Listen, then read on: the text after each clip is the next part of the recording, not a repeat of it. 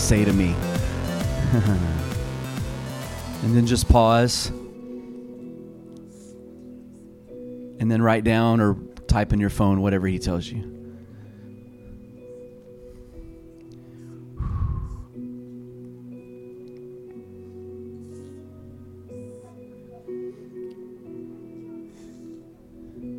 Anyone hear anything? All right, we're going to take this moment as a teaching moment. Did you know it is impossible for us to not hear God's voice? Like, well, I don't really hear his voice. It's, there's nothing wrong with you. Everyone hear me? Some some people hear easily from God, like it's just really easy. They've trained their senses to hear from God really easily. And how many would, would be honest to say, sometimes I have a hard time hearing from God? Anybody, you just raise your hand, just throw it up. Sometimes I have a hard time hearing from God. Yet He is our maker, He fashioned us, and He always has something to say to us. So anytime we're having a difficult time hearing from Him, it's because we have believed a lie somewhere. And that lie can be I'm not good enough to hear from Him, I'm not spiritual enough, or I'm not doing really well right now, so I don't think he's talking to me because I'm in a bad place right now. Or my sin has separated him from me because that's the biggest lie of them all. That sin separates us from God. Sin will ultimately separate us from God. But sin does not separate us from him. Because if that was the case, then how would any of us ever been saved? Come on. If sin separates us. The wages of sin will be death, it will be separation, but that's for a later time. So to think that, oh, I've sinned or I've fallen, I've messed up, or I've had a really, I've struggled this week, or I haven't spent enough time in prayer, that's the religious, the re- religious one we use. I haven't prayed enough, I haven't read my Bible enough, so why would he talk to me? Stop it right now. It is his good pleasure to give you his kingdom, little children. Like, he does not withhold any good thing from us. How many, would you say that? God does not withhold from me. Oh. How many, when you said that, it didn't feel true when you said it? Anybody? Say it again. God does not withhold from me.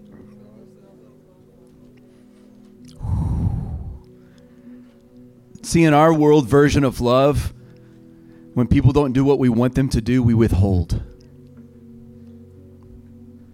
That's the world system. If someone does not do what we want them to or expect them to or what they should do, we withhold something, our love, something from them, our attention. But God does not withhold anything from us because He is perfect love. So if you feel like God's been holding out on you, I want you to stand right where you're at. If you feel like God's been holding out, it's okay. Come on. We need to get the things out and shock everyone awake. Like, come on anyone here feel like God's withholding from you?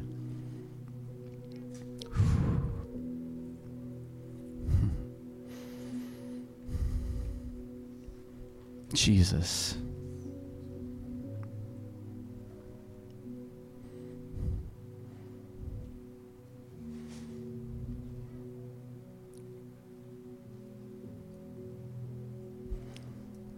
All right.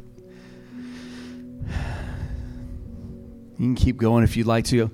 I'm going to take a diversion. I want to talk about offense. Jesus went to his hometown, and it says he could only do a few miracles there because the people were offended with him. Oh, this is Jesus. Come on. We know him. He's just a snotty nosed kid we used to see growing up. He was the kid in rabbi school goofing around. Come on. He was the goofy kid. This is Jesus. Oh, I mean, we don't even know who his dad is. It's Jesus. So they were offended with him because they knew him so well. And their offense of Jesus, like the old prophet said, a prophet is not without honor except in his hometown. And says that Jesus could only do a few miracles there because of their unbelief and because of their offense.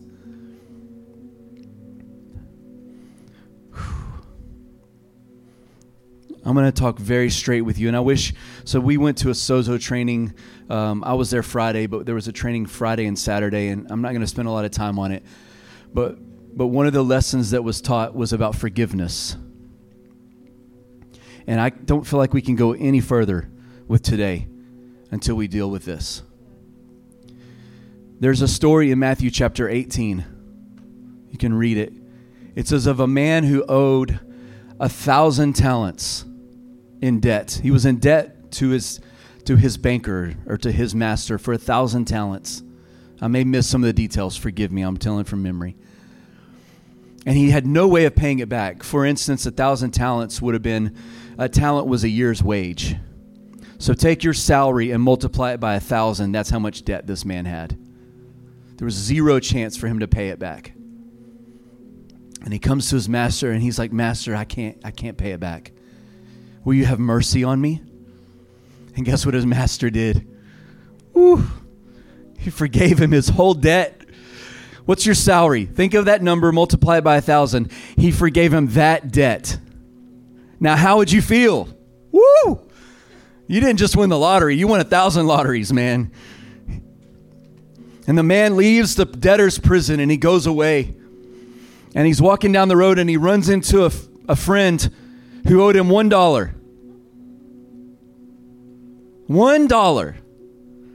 And that man who was just forgiven a thousand years of salary takes that man who owes him such a small amount and grabs him by the neck and demands that he pay him what he owes him.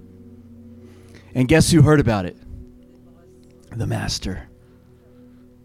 The master heard about it. And he says, Bring him to me. Man, what a turn this guy had. Like within just a short time. The master brings him in and he says, Did I not forgive you a thousand years' wage?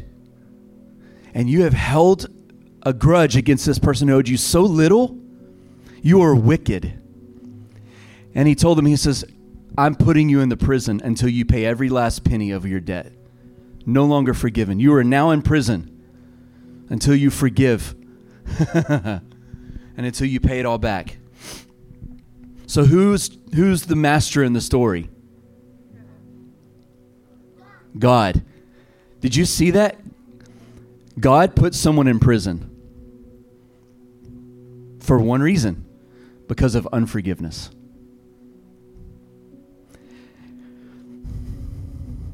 And Randy said something, and I heard this years ago from him.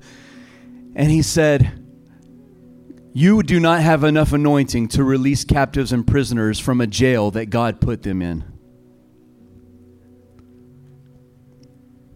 Like, what does that mean? If I have unforgiveness to someone, I am in jail, and God put me there. Like, whoa, God would not do that. Yes, He would. Yes, He would. And Randy tells it like this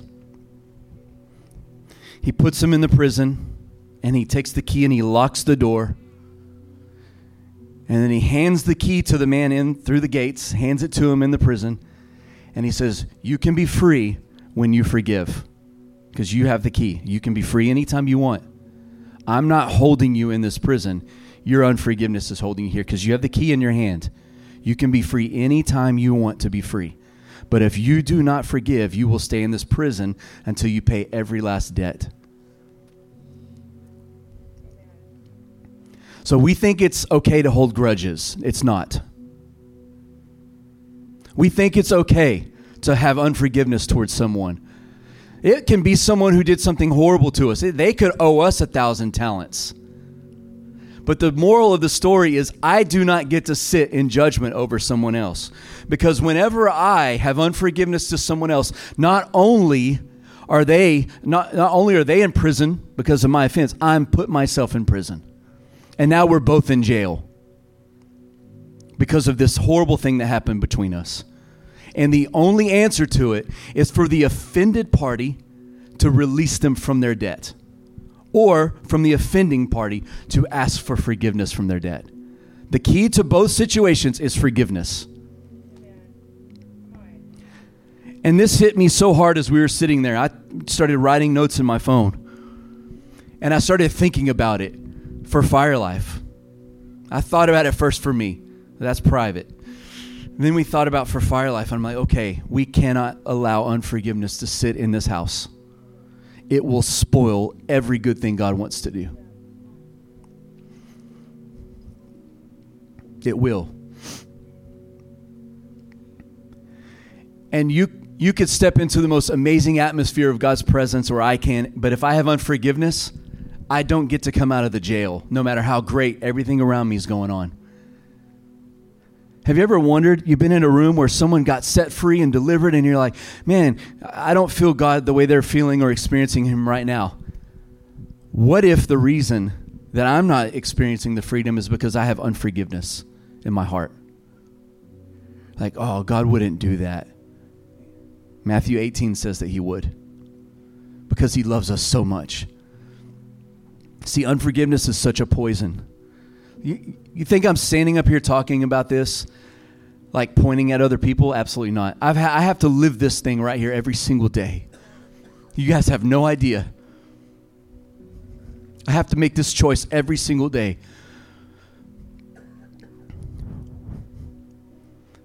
I've been through some hellish things too. Really have. And and I know what it's like to be in prison because I won't let them go.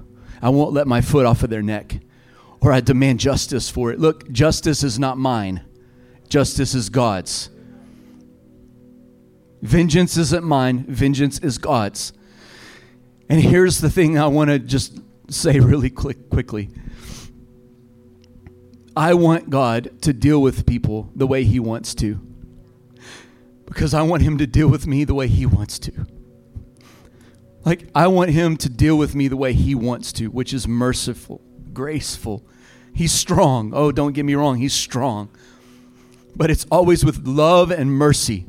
And I don't want anyone who's ever offended me to be judged by anything other than His mercy.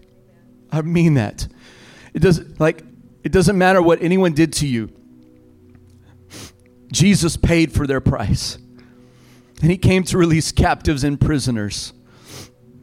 And I feel so strongly about this. I did I was not going to go here. This is vision. I want to talk about vision, future, where we're going. And I just was like, I no, there's such a heaviness in this room today. I was like, Lord, is it is it what we talked about? He says, Yes, it's got to be talked about.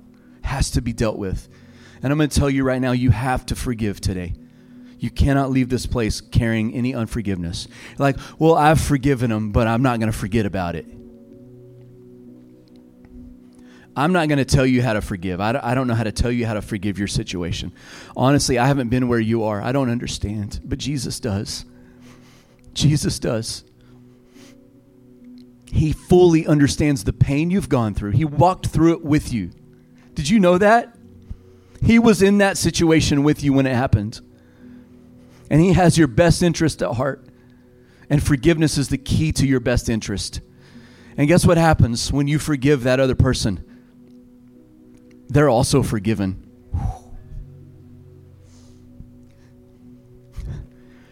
You and I have the authority in the kingdom to forgive someone a debt, and then Jesus says, Well, if they forgave him, I'll forgive them. It's what the word says. It says, If you don't forgive anyone their sins against you, I won't forgive you.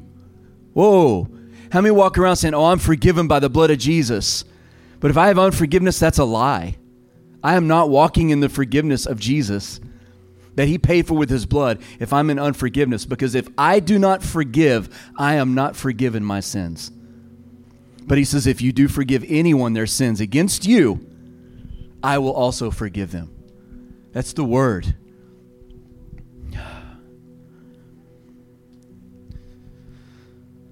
So now we got to be brave and we got to deal with it.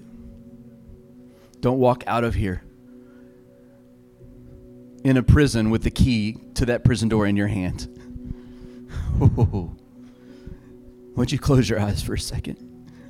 Holy Spirit, you are you are holy.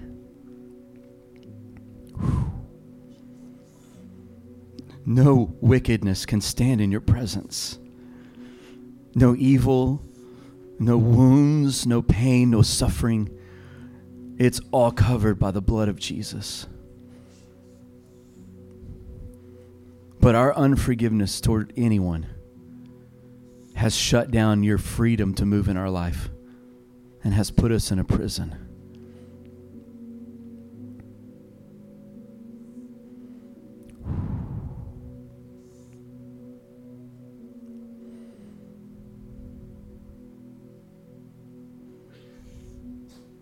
Hmm.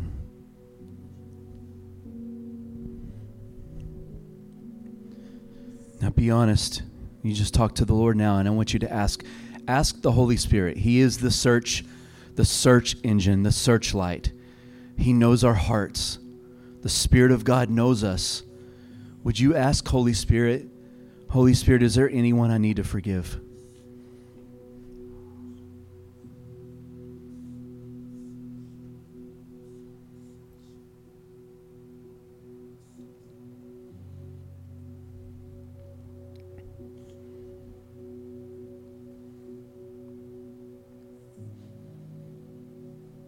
You know what to do if he said yes.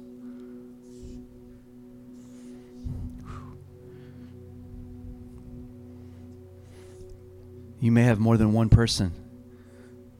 Go down the list, say their name mom, dad, brother, sister, friend. Say their name. Release them. I forgive you in Jesus' name. I forgive you by the power of Jesus. I can't do this, but Christ in me can do this, and I choose to forgive you.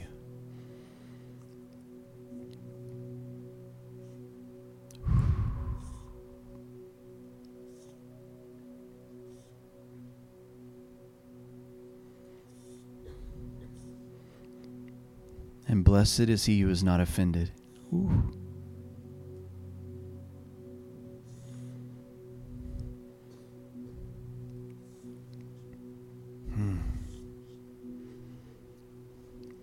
You're like, man, I got a, a whole lot of people to forgive.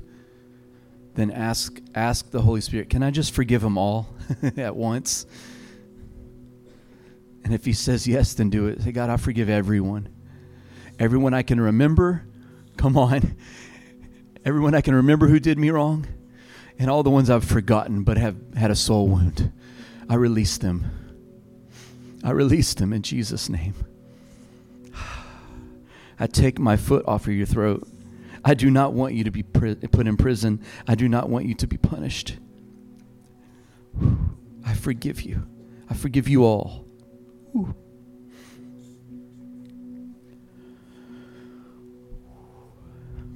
Oh, Jesus.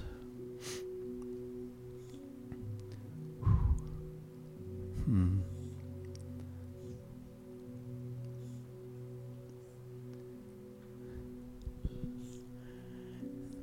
And we're going to go one step further. If you're still in that moment, stay there. Take it with you in your prayer closet through the week. You may have to work this thing out of forgiveness, but do it. Do the work. It's worth it. But now that we have forgiven others, now we can ask Him to forgive us because we've hurt other people. Every single one of us may be on someone else's list of people that hurt them. So I want to be forgiven for the things I did intentionally or unintentionally. It doesn't matter. However they experience me is what matters. And if it's if it's intentional or not, I want to be forgiven. So why don't you ask the Holy Spirit, forgive forgive me, Holy Spirit.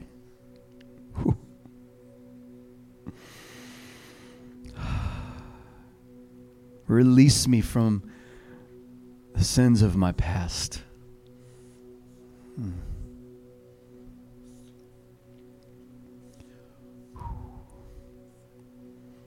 Release me from my debt. yeah,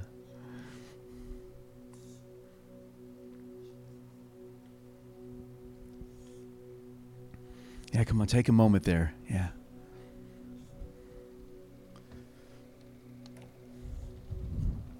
Jesus. Jesus.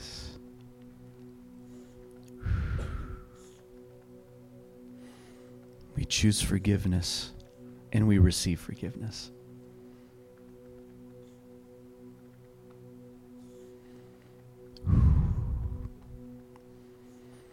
I see the Lord pulling arrows out of your back, just pulling them out one by one.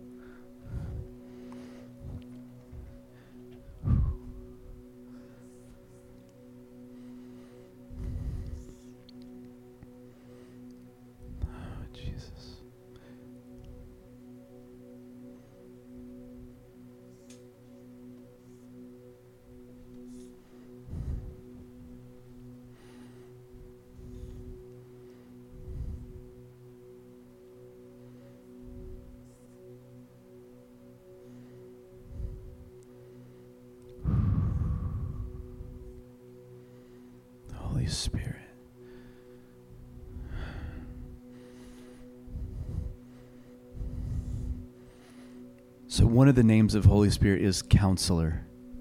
He's the counselor.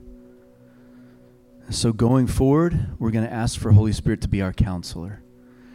So, would you ask Him, Holy Spirit, will you be my counselor?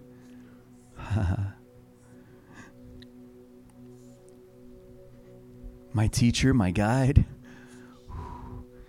Will you help me to know how to manage myself and my boundaries and my life?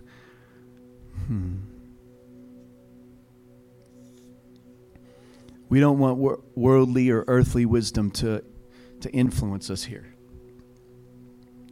Because then we can claim forgiveness and then still put people in prisons.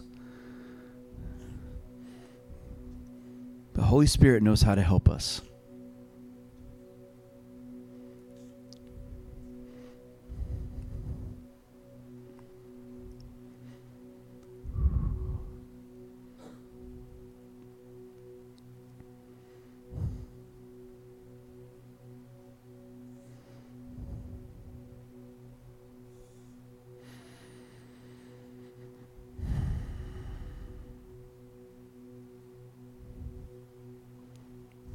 Spirit.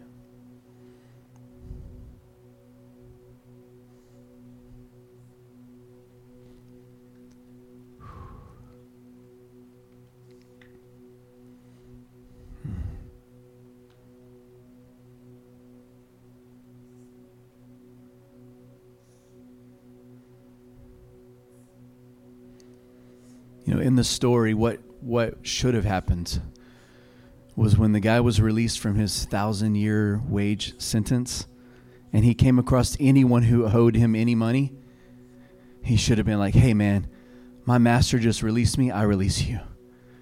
Like, that's what should happen. So, going forward, that's how we should live. We've been released. Now we're going to release others. Amen?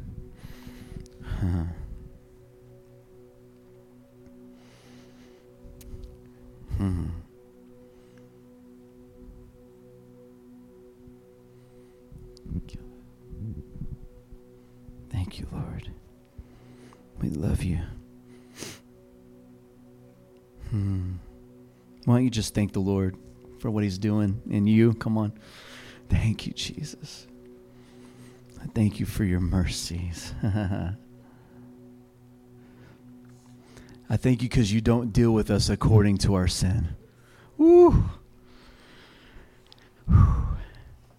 The scripture says, if you marked iniquity, who could stand? Whoa, man. But mercy comes. Hmm. Was singing Lyndall Cooley before church, and there's a, another one. Lord have mercy song. Yes, Lord. Are y'all good? Uh, it feels like, how do I shift? I don't know. We'll just embrace it if it's awkward. It's all right. you guys okay? How about we start there? You okay? You ready? You feel feel lighter? I hope so. If not, the, the key's in your hands. Even if you're still in prison, all you got to do is forgive, and then you will be let out of the cage. Come on. Yeah. Well, glad you're here. We just bless you. Got House of Prayer Wednesday nights. I'm just going to fly through this and just going to jump into just a moment. If you want a hat, you can order a hat through the app or on the paper in the back. We have a meter, meeting right after this. It, it'll be 15, 20 minutes. I'm going to answer some questions, anyone that has any questions. um, giving. If you have your offering, you can give in person. Um, we have buckets available. You'll see someone with a bucket. We can do that here just a moment. I'm not going to do all the declarations and all that. Um, but I will pray over your, your family and your finances. So, Father, we thank you so much for being a good provider. And, and Father, maybe some of the blessing has been locked up away from us because we haven't forgiven. And, and I pray that today, that as forgiveness is released by us to others and, and we have been released, that maybe it opens the window of heaven and that thing that's been stopped up will be unstopped. Hmm. Thank you for it. God, I ask you bless every family here. Bless their finances. Bless the businesses that they own and the people that they work for, God. We ask that your favor would come upon them. Increased favor, God. In Jesus' name, amen. I'm not going to talk long because I did that whole other thing, but I just kind of want to cover where we're at, where we're going, just real quickly. Just a simple version. I'm not going to go through details and graphs and all kinds of stuff right now. I literally just want you to know that we have a very specific direction that we're headed. We know where it is and we're locked in on it. I think I said that a couple weeks ago. Like when the, the, the, the, Air Force locks in on a target and they're trying to get locked in, and then they get locked in, it beeps and says the, the light turns green and it's ready to fire. I feel like that's where we're at right now as a church. I feel like we're locked in on our identity and where we're going in the future. Um, later this year will be our 60th uh, celebration, 60 years. So 1963, this church was started as a fellowship, and it's been through a lot in, in those 60 years. Um, some of you have been part of it for a long time. You've seen highs and lows.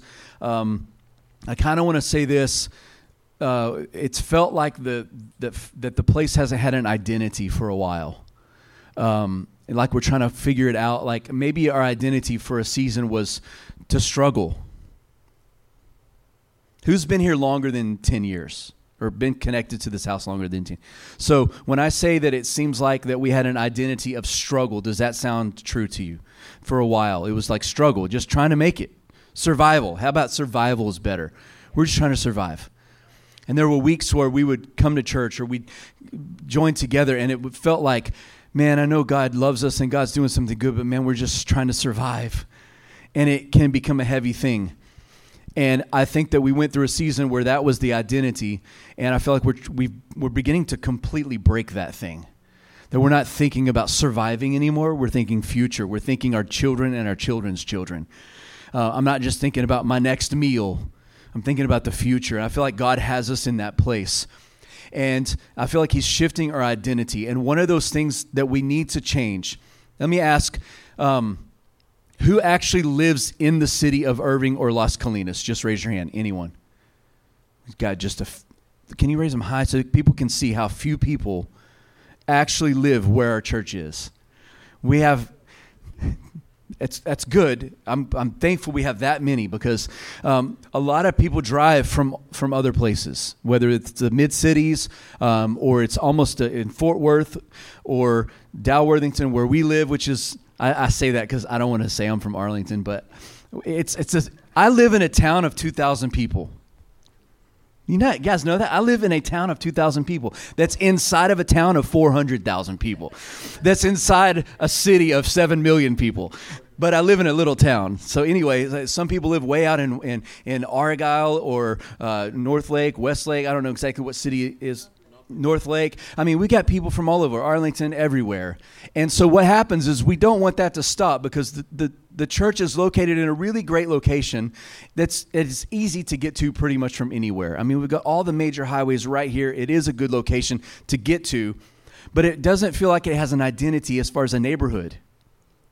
And we're going to shift that because we are in Las Colinas, we are in Irving, and did you know we're like three miles from downtown Coppell? Like we're that. No one. How many people ever even go north on Beltline? Very few people do, but man, there's a beautiful city right there, neighborhood, shopping centers, farmers market, all kind of stuff, like right across the highway from us and it doesn't feel like we're connected to that. So you're going to begin to see over through our website and through some initiatives that we put in place where we have a Saturday where we all go to the farmers market together and buy fresh vegetables in Coppell so that you begin to understand that Firelife is located in a geographic region. We are not disjointed. That, that's a that's a big deal. It's a bigger deal than we probably realize. We are not scattered all over the place. We have an identity. We are in Irving, Las Colinas, and we are in Coppell. You're going to begin to see us uh, paint that picture more and do more things so that we feel part of this neighborhood in this city. Because you can't reach a neighborhood that you have no connection with. And you can't reach people you don't love. And if we don't spend time with them, how can we love them? So there's going to be some shifting and some things that we do. But I feel like God's just taking us down a specific path. And there's just for scripture for today in John chapter 11 is the whole story of Lazarus, who was Jesus' friend. And he died. And, and Mary and Martha were really upset with Jesus because they're like, if you would have just been here, he wouldn't have died which is a great statement of faith, but also an accusation like, how come you were late? Where were you? He's your friend. You're out healing people that you don't even know, and your friend over here dies. And then Jesus says, Well, he's not going to die it's going to work out and, and, and, she's like well i know that he'll live again in the in the afterlife in after the resurrection and jesus makes the statement i am the resurrection and the life he who believes in me, though he was dead, yet he shall live. And and they don't understand what he's talking about, but then he goes in in John chapter 11 verse 40. The scripture has just stood in my heart for a while. And he goes in and he heals and he says, "Did I not say to you that if you believe, you would see the glory of God?" That's what I want to say to Firelife. If you believe, we will see the glory of God.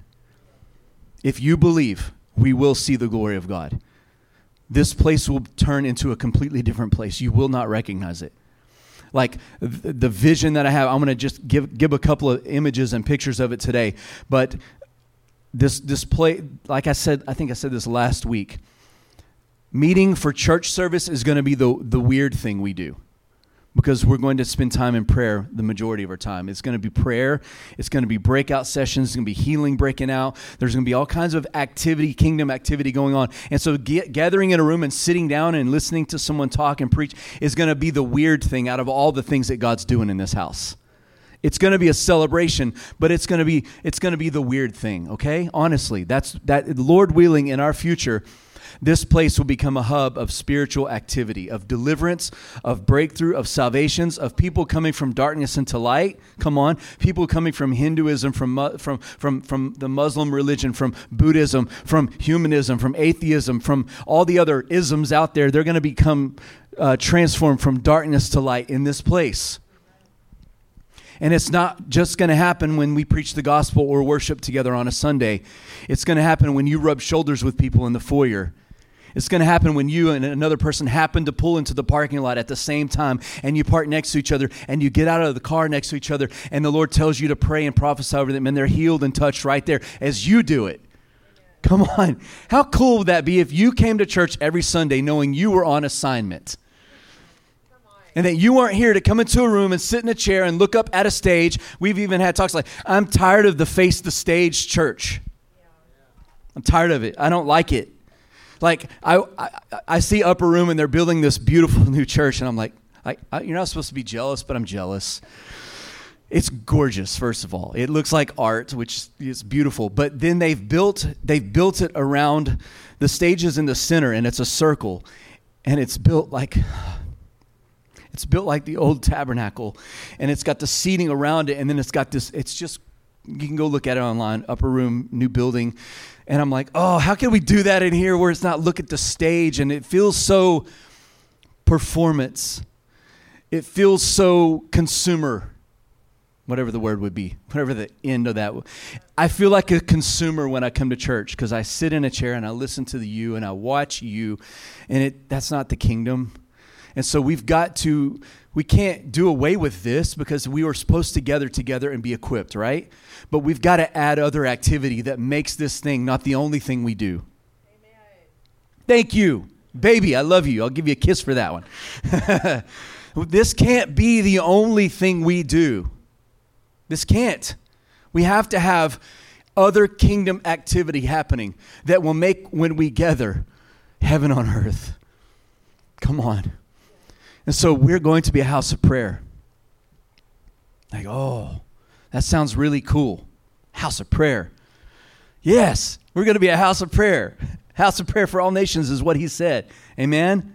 It's Isaiah 56, verse 7. I'm going to skip ahead. Isaiah 56, verse 7, he says, Even those I will bring to my holy mountain, I will make them joyful in my house of prayer. There will be joy. Hello, joy in the house of prayer. We will be the happiest people around in a house of prayer. Joyful. Did you hear that? In my house of prayer, they will be joyful. When we think of prayer, what do we think of? You got the, the mourning cloth on, right?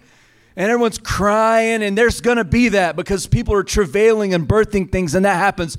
But prayer is a joyful activity because I am communing with the King of the universe. I have an audience with the King. And that's what prayer is. And when I pray, I get changed. But guess what happens when I pray? I become a filter to change other people. Whew. Freely I've received, freely I get to give. That's why we want to be a house of prayer. We don't want to be a house of mourning. We want to be a house of joyful prayer. Come on. It says their burnt offerings and their sacrifices will be acceptable. The burnt offerings and the sacrifices of your life will be pleasing to God in this house of prayer on His altar, not my altar, His altar. Come on, we're restoring the altar. He says, For my house will be called what? A house of prayer for who? all people, all nations. Mm. I love it. Let's look at this next version where Jesus quotes this. It's in Mark chapter 11. It's also in Matthew. But it says, They came to Jerusalem, and Jesus went into the temple. And what did he do? Ooh, this is the Jesus I like. Come on. He fashions a whip. Like it took him some time. I don't think he walked around with this whip. I think he he went into his father's house and saw all the stuff going on, and he's like, uh uh-uh, uh, I see him like, mm, nope. And then he takes off and he goes and gets his material and he fashions a whip. And then the, he didn't cool down. Like the fashioning the whip didn't take away his anger and his vengeance and his zeal for the house of God. It only stirred up more. And it says that he came in and he drove out those who sold and bought inside the temple. He drove out the money changers. He overturned the tables. Like, oh no, Jesus is so sweet. He's a lion too, man. He's flipping tables over. Can you see this picture? They're worshiping the way they've always worshiped. They're doing things the way they've been doing it. And Jesus walks in and starts driving out the people that are buying and selling and flipping their tables over. Jesus. Whew. Sorry about the spell check thing there. Anyway, and, A, and he would not allow anyone to carry wares through the temple. Then he taught, saying, It is not, is it not written that my house shall be called a house of prayer for all nations? But you've made it a den of what? Thieves. All right. This is what Firelife has to become a house of prayer. It cannot become a den of thieves. It cannot become a house of religion. It cannot become a house of consumerism. It cannot become a house where there's a stage and we sit in our chair and then every now and then we get to get involved. No, no, no, no. You don't get to sit there and not be involved anymore. You are active. You are supposed to be activated. You are a kingdom carrier. You have the kingdom inside of you. The Bible says that, that out of your belly, out of your belly, come on, your belly shall flow rivers of living water. It says that everywhere in Ezekiel, everywhere the river went, there was all kinds of fruit and life and animals, and that the leaves, even the leaves on the tree, were for the healing of the nations. You're like, well, it's going to be a house of prayer for all nations. Well, what do I have to offer the nations? I have the leaves that comes from the fruitful life because I'm anchored by the river and I'm fruitful, and the fruit of my life feeds the nations. The leaves on my tree heals the nations. Come on. That's what we're becoming a house of prayer.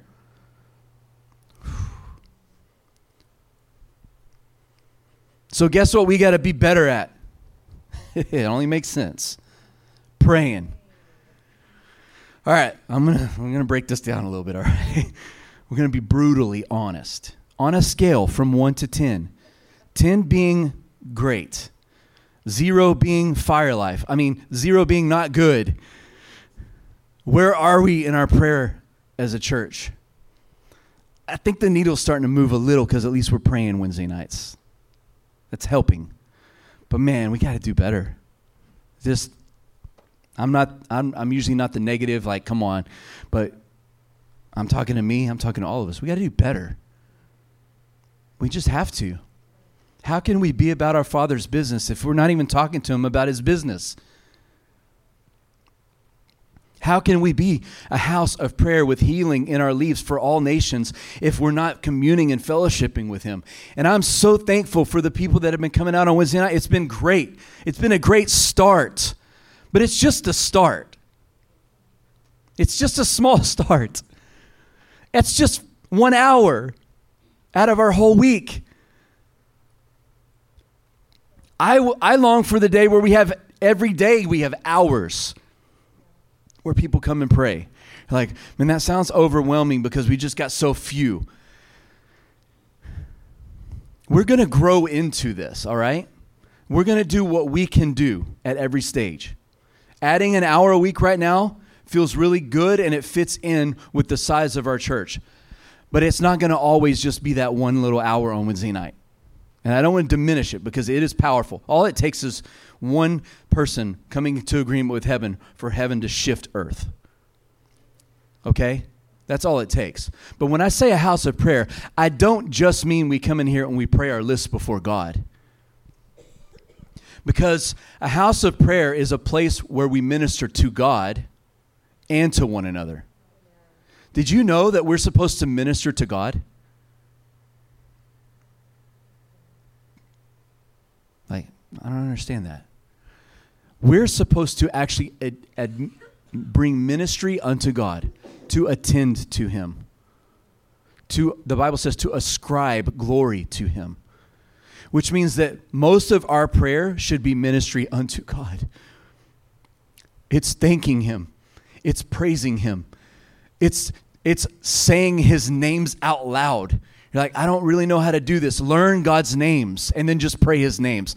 I promise you, it's impossible for you to take the names of God and what they mean and pray them out loud and it not shift your attitude. I'm just telling you, man. You start saying, Jehovah Rapha, he's my healer. Come on. And then you get Jehovah Nisi, he's the Lord my banner. Woo! Jehovah Tsidkenu, the Lord my righteousness. Woo! Jehovah Jireh, my provider.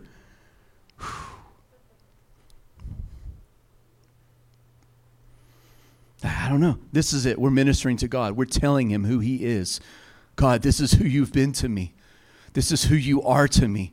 And I'm bringing ministry to you. I'm bringing an offering unto you that hopefully smells beautiful in your nostrils. This is part of being a house of prayer. If you look at the house of the, the prayer house movement that's happening all over the world, the 24-7 prayer movement, a majority of what their time is spent on doing is worship and ministry unto God. It's not, it's not coming in and sitting in a circle praying our prayer list for the week. It is a ministry unto God. It's taken from Revelation. It's the harp and the bowl, where we're literally ministering songs and our tears, and we're bringing them unto the Lord as worship.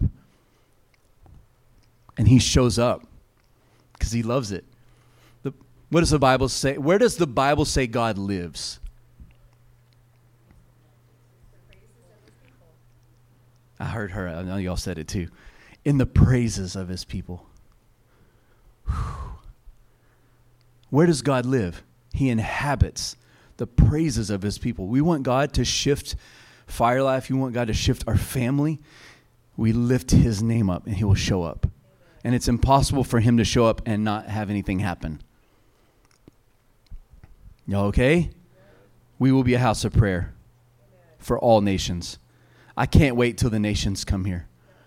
I can't wait till I'm uncomfortable and have to relearn all kinds of new stuff because I'm surrounded by nations of people that are not the same as me. And I get the privilege of doing life with them. You know how awesome it is? Like, I think about this honestly. I think about this all the time, whether it's here at church or whether it's with the soccer team. I'm like, of this entire universe, this globe, this earth of 7 billion, almost 8 billion people, I get to play on the same soccer team and meet you. How did that all happen? Out of all these people, I get to go to church with Shagun. Woo! How cool is that? Like, If we were kids, we never would have dreamed. I don't know if you would have dreamed in Nigeria that you would come to America and that you would be part of a church like like all the amazing stuff that God does. Mean, the, brother Daniel in the back here, just a few weeks ago, a few months ago, he was on the other side of the world in a country we didn't even know each other, and here he is today. We get to worship together. How cool is that? Like God does that on purpose. He brings us together, and only He can do it. Like, did you guys ever think you'd come to America and open businesses, the Ogu family? Like, like amazing. Like, look, look where God brought you, and we get to do life together. It's so cool. I, and the nations are going to come here, and you and I are going to get to feel this way about each other. Like, oh, you're, I don't even know where that country is.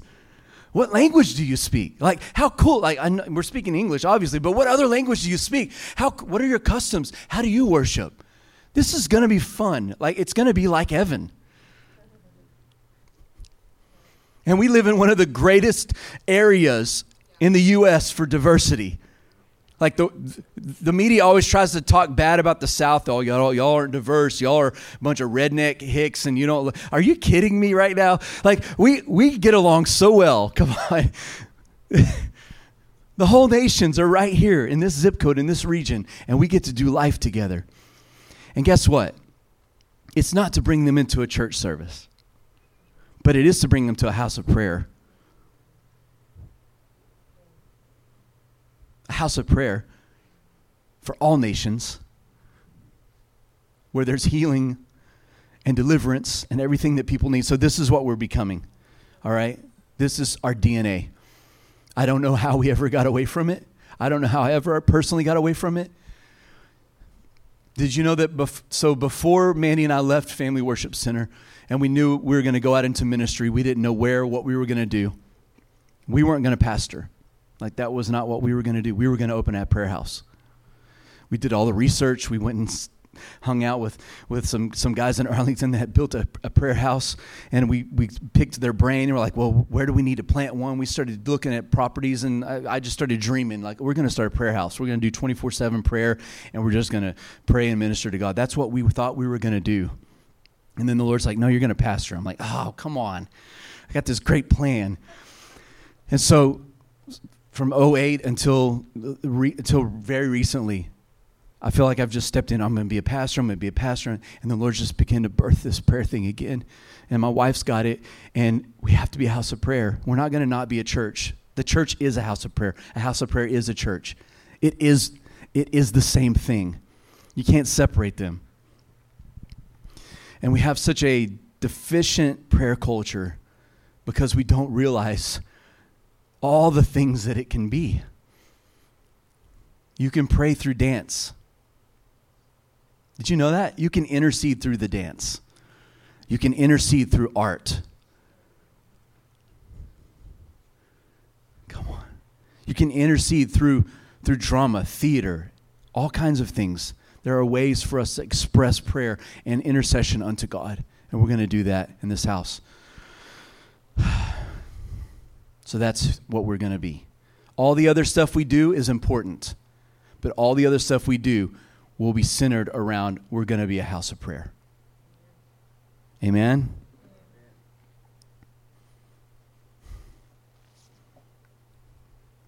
How does that make you feel when you think about it? Hopeful. Anyone else? I feel hopeful. I also feel overwhelmed because I don't know how to do it. I know how to play church and do church and set a service order and do all that. How do you build teams for a 24 7 prayer ministry?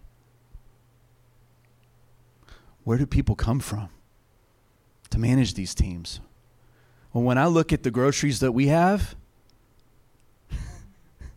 like, how do we make that meal? That's because I'm looking through poverty lenses and I'm looking at what I have. And the Lord's what did he say to Moses? What do you have in your hand? My dad always said this whatever we need is always in the house. Would you say that? What we need is in the house. So for us to think, oh, well, we need this, we need more people, we need stop it. What we need to do this and move that direction is right here in this house. And when the few of us get going in the same direction, in, in the right spirit of unity, and pursuit of his favor, God will add everything because he says, Seek first the kingdom. And everything that we need will be added unto us as we go and do this thing. So you're going to see Firelife, we're going to f- become a house of prayer. Amen. So much other stuff I could say, but that's what we need to say. If we don't get that right, it doesn't matter how great our transformation stuff is. It doesn't matter how great our discipleship is. It doesn't matter how great our worship is, our teaching. None of the other stuff, it, it won't have a foundation to sit upon if it's not a house of prayer.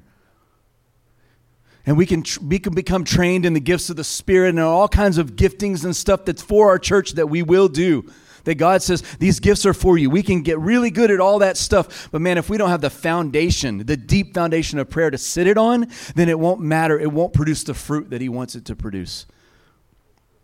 We want to put first things first. And if we put first things first, then we get second, third, fourth, fifth things. Amen? She's like, well, what do I do? Okay, so here's the thing this isn't a pastor do this thing. This isn't a leadership do this thing. This is all of us. All y'all do this thing. All of us. Amen? It's going to take a shift. God, we ask for grace. Hmm we know that we're locked in on the on the target. And you'll give us steps as we go, but man, when we get this target settled, when we get this first principle settled, then you'll begin to add giftings and adorn us as a house. Did you know that God's going to adorn Firelife with gifts? So, God, we just ask that you would do that, that you would help us to settle this issue and that we would put becoming a house of prayer at the top priority of our lives. And then that you would decorate Firelife with every other thing you want us to have, but that it would hang off of being a house of prayer. Amen. Hmm. So why don't you practice? Why don't you just stand? Let's pray for a moment. Whatever comes to your heart. He speaks to you. Remember, He talks to us. Just begin to pray right now. Yeah, Holy Spirit, yeah, we surrender this to you. We say yes. We say yes. We say yes. You're beautiful. You're beautiful, Jesus. There's no one like you, God. You've been so faithful. You're just, you're holy and righteous. It's a privilege to serve you, God. Woo! It's a privilege to be called sons and daughters. It's a privilege to be called ministers of the gospel.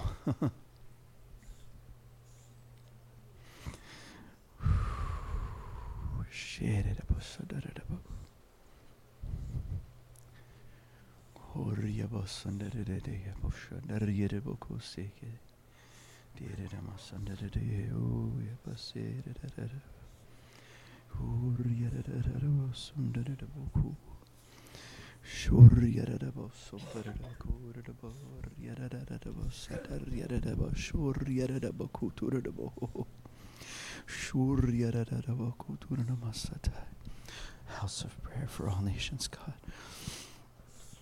Yes, Lord. Yes, Lord. Why don't you pray for someone close to you? Make us pray the prayer. Make us a house of prayer. Make us a house of prayer, God. Make me a house of prayer. Make me a dwelling place of your presence that I minister before you day and night. Lord, day and night, God, may I minister unto you. God, everyone here, make us a house of prayer. Shift. Make the shift happen in us, God.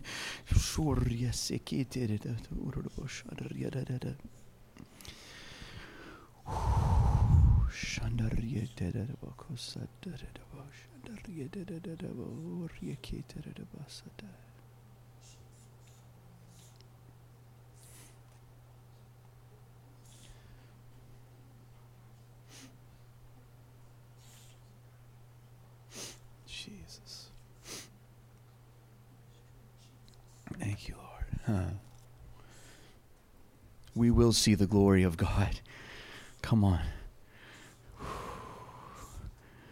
We will see the glory of God. Mm.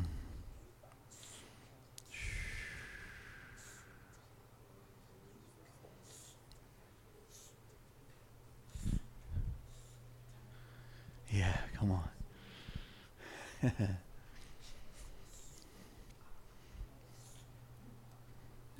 we believe and we will see the glory of God in this house in our time. We will be a revival house, God, a house of prayer for all nations. Mm. Thank you, Jesus. Thank you, Jesus.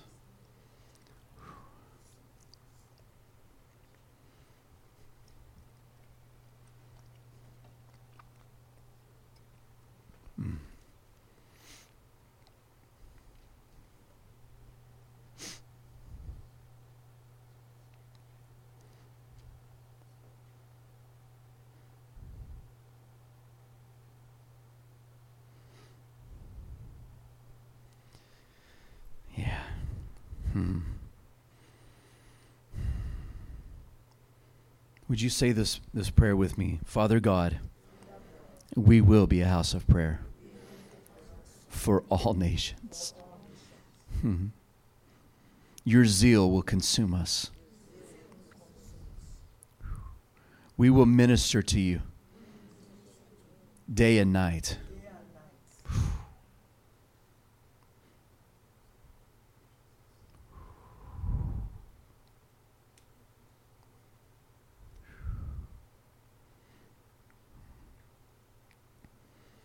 You will rest upon me. Come on, tell him.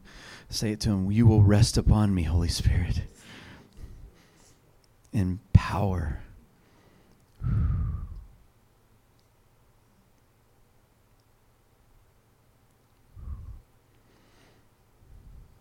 Father God, I ask you to make this physical location an activity, a place for your activity, sorry, a hub of kingdom activity every single day, God.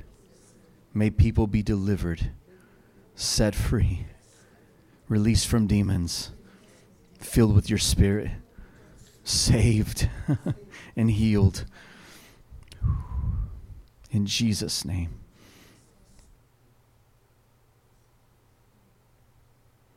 Amen. You need prayer, grab someone.